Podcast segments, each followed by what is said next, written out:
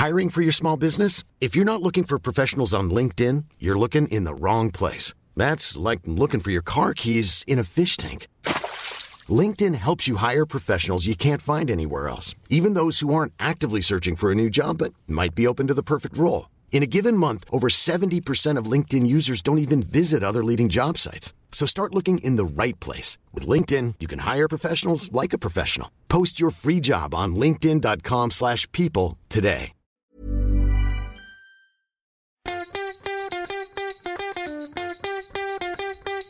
From Barangaroo Studios, the AusBiz COB is the key stuff you need to know about the day in business and finance.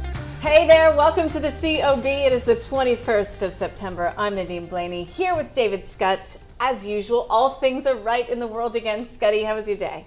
It's good. I'm actually pleased to be at work, to be honest. Uh, I've been MIA the last couple of podcasts, so it's nice to be back. Although I did miss the uh, the wine on Friday afternoons. I'm a bit, uh, a bit gutted about that. I knew you'd pick up on that one. Okay, let's get into it, shall we? The local market uh, finishing the day into the red. In fact, uh, if not at the lows of the day, just off the lows of the day, down by seven tenths of 1%. We'll get there in just a minute. In late breaking news in this Australian session, we have learned that Trevor Milton, so the face of Nikola, has resigned. I've been on Twitter, as you do, Scotty. We've got a couple of hashtags trending. We've got um, yeah, obviously Nikola itself. You've got hashtag Nikola Gate. You've got a letter being posted by Trevor uh, Milton to his, well, his fans. He says, signs the letter saying, your greatest fan, um, saying that, look, he just doesn't want to be a distraction from the good work that the company is doing. But uh, what a drama is unfolding with Nikola being under the watch of the SEC. Yeah, some pretty serious allegations labelled at that particular company, and uh, this just adds to the intrigue. So uh, we will see what happens with the share price reaction tonight. I dare say that probably won't be good, but uh, no, it's volatile at the best of times. But no, obviously a lot of people were looking at that particular company and maybe going across similar uh, spaces in other uh, other auto manufacturers uh, and labelling accusations. So definitely one to go keep an eye on. I'm very intrigued to see how this all plays out. But uh, who would have thunk on a Monday afternoon that's the kind of news we'll be talking about? Yeah, well, you know, it's just so interesting to be on Twitter and see the different types of reactions. You've got Fuel Cell India saying, is he having second thoughts about resigning? We sure hope so, because it can become like a cult of personality, right? These people really who back the company, really wholeheartedly and truly back the company. And then you've got others on there saying, you know, it's a fraud and he is a fraud and lamenting that he will still sail into the sunset a multi billionaire. It doesn't seem like justice. So, anyways, that story will evolve over the US session. It, it is going to be fascinating. And the fact that GM is taking quite a sizable yeah. stake in that company, if it does, and I'm not obviously saying that it is, but if it, if it turns out to be a fraudulent company, what does that say about due diligence when it comes to GM? Now, so many different things to go and play out. I uh, know a lot of uh, no, a lot of uncertainty still remains, but oh, what a story! Amazing. Yeah, we'll be following it. Okay, so sorry, I digress. Back to the local market, we saw the ASX 200 ending 42 points or seven tenths of a percent lower. Uh, the Chi-X 200 moving right in tandem with that. We had mining, tech, and the banks weighing the most by percentage change. Energy was actually the stand up to the upside, stand out to the upside, I should say. What were your sort of reflections on this Monday, Monday trading session, Scotty? Week start, and uh, there's a lot of concerns out there, and I know the market's been able to go and palm them off for, uh, for quite a while, but uh, you know, looking at what's happening in the United States in particular over the weekend, uh, Judge Ginsburg's unfortunate death uh, is going to go and uh, lead us to pretty, pretty hostile uh, debate across uh, know, the Republicans and Democrats when it comes to who should be appointed and how quickly an appointee should be made uh, when it comes to the Supreme Court in the United States, uh, who potentially may be ruling on an election outcome in, the, uh, in less than a couple of months' time. Uh, so one of those things to keep an eye on, and the election itself, there's lots of things to go and I know be cautious about. And I just wonder whether we're coming to a seasonally weak period for US equity markets, whether there's a bit of concern, something going go and creep in about what what's been happening, what's actually underpinning these markets. Central banks seem to be, by and large, done when it comes to easing programs for the time being. Fiscal stimulus in the United States also looks to be a bit iffy. Uh, so definitely some uh, signs of caution creeping in. We saw US futures off over half a percent in late trade here. Yeah. Okay. So we, um, it's a watching brief as always, but the election is sort of adding that layer of uncertainty over markets and the selling that we saw over the past trading week. Um, we are, of course, continuing to talk about stimulus, so we will continue to hear from central bankers through the overnight on that front in the US. And we'll also be hearing from Guy Debelle here tomorrow. Um, obviously, RBA assistant governor, and uh, that happens around 10:30 local time. We'll actually endeavor to bring our, our streaming audience some of that live as it happens. Uh, but Scotty, you know, it is what is in the toolbox. What, if anything, would the central bank be likely to deploy if they so desired?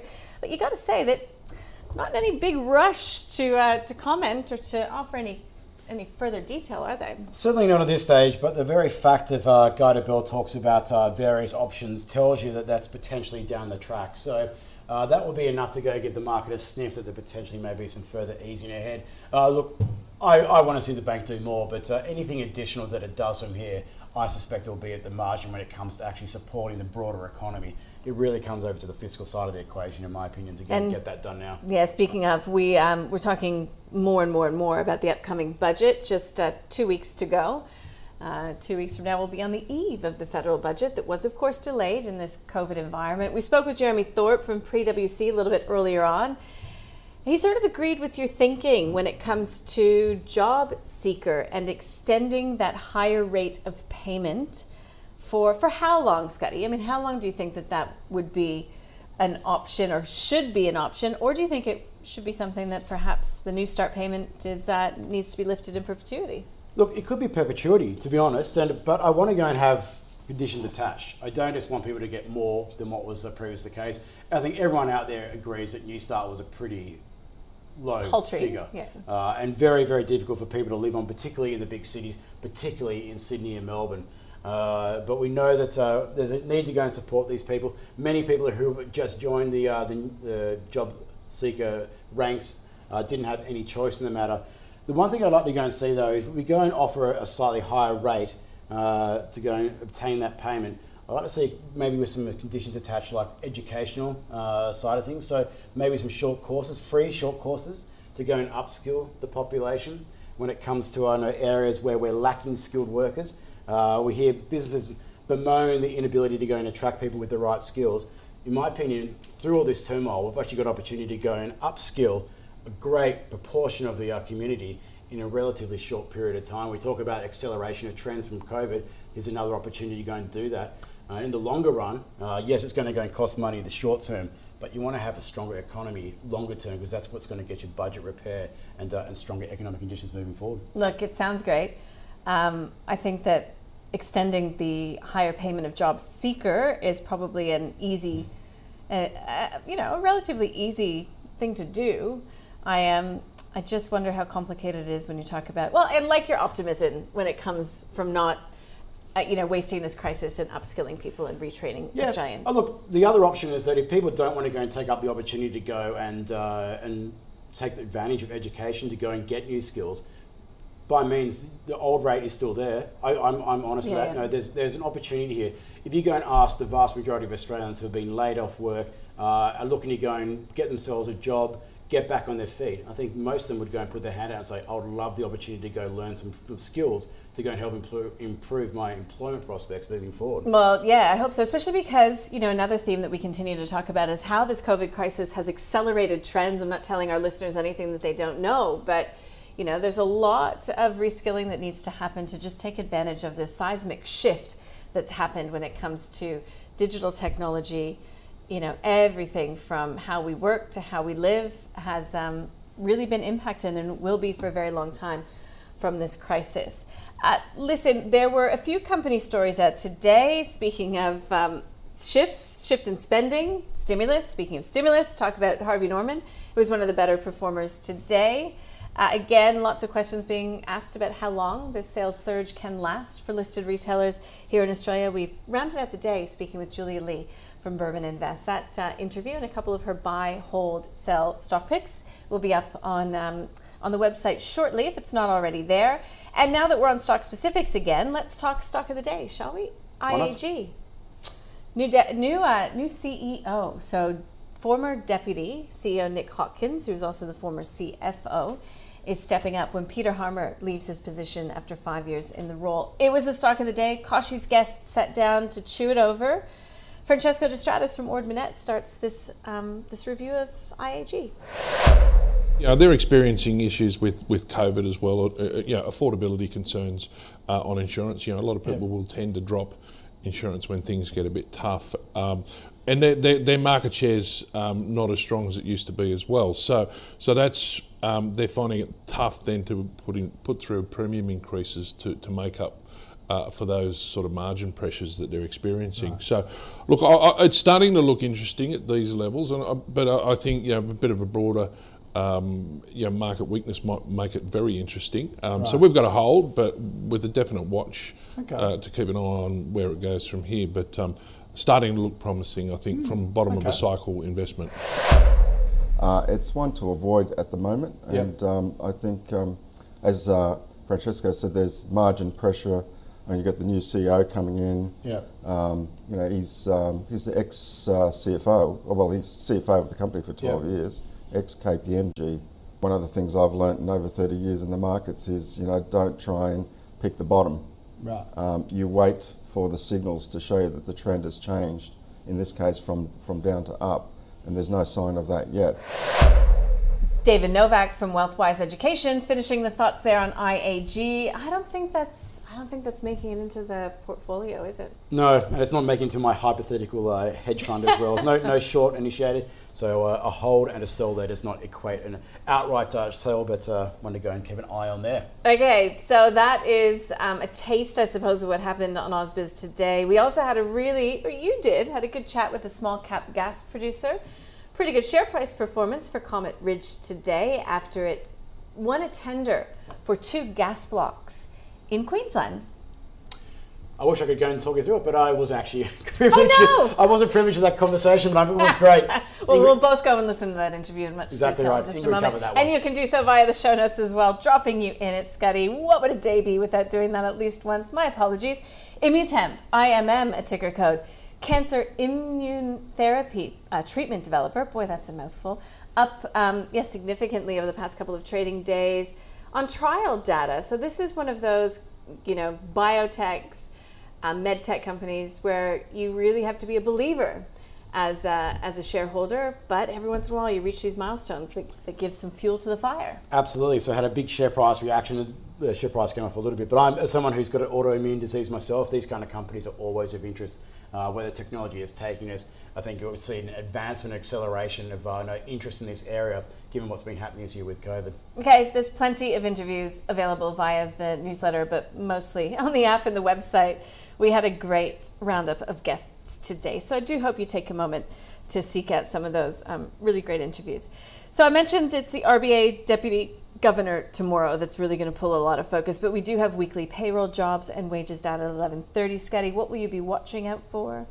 Uh, the uh, upward revision that always occurs in the data every every time the ABS releases, but uh, looking for trends outside of Victoria. We know Victoria is going to be uh, no, a bit of a laggard for the time being, given the lockdown situation there. But uh, I'm interested in what's going on in New South Wales. Not only is it my own state, but uh, it's such a key part of the uh, the broader economy. And just looking at the trends in the other capitals as well. Uh, to get a sense of how we're faring there. We're seeing some pretty strong performances in the likes of WA uh, and other parts of the country that have handled the, uh, the virus better and not had any, uh, any cases for a while, just to see whether we've got an actual return to uh, pre COVID conditions, which would be a remarkable achievement and something that uh, very few places around the world have had an opportunity to do so so far.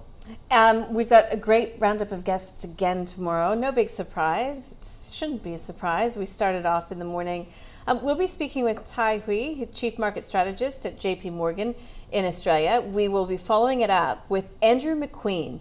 He is from GCI Australia, first time on the program. Really looking forward to that one. Um, very good pedigree. Will be talking to us about opportunities in fixed income, in bonds, all up your alley there, Scotty. Did like that one for you. For anyone out there, she's just looking straight at me like I've got to go and prepare all the questions. But anyway. As if. Give me a break. Okay, uh, let's get to later in the day. We've got 240. Uh, Mitchell Stevens and Declan Conlon. Uh, founders of Wage Tap, and uh, we'll round out the day at 4 p.m. with Martin Crabb, CIO of Shaw and Partners Uh, that one will be good as always. Yeah, fan favourite Krabby, so no, looking forward to having a chat to him. yeah. All right. Um, yeah, I'll go and prep for that interview. Don't worry about it, Scotty. Yeah, As over- per over to- usual. over to you. As per usual. Duration, risk, we'll go get all into it. Excited. All right. Well, that's it for today. I look forward to uh, yeah doing it all again with you tomorrow, Scotty. Yep, I'm looking forward to it. Fixed income all the way. We'll see you then. Bye.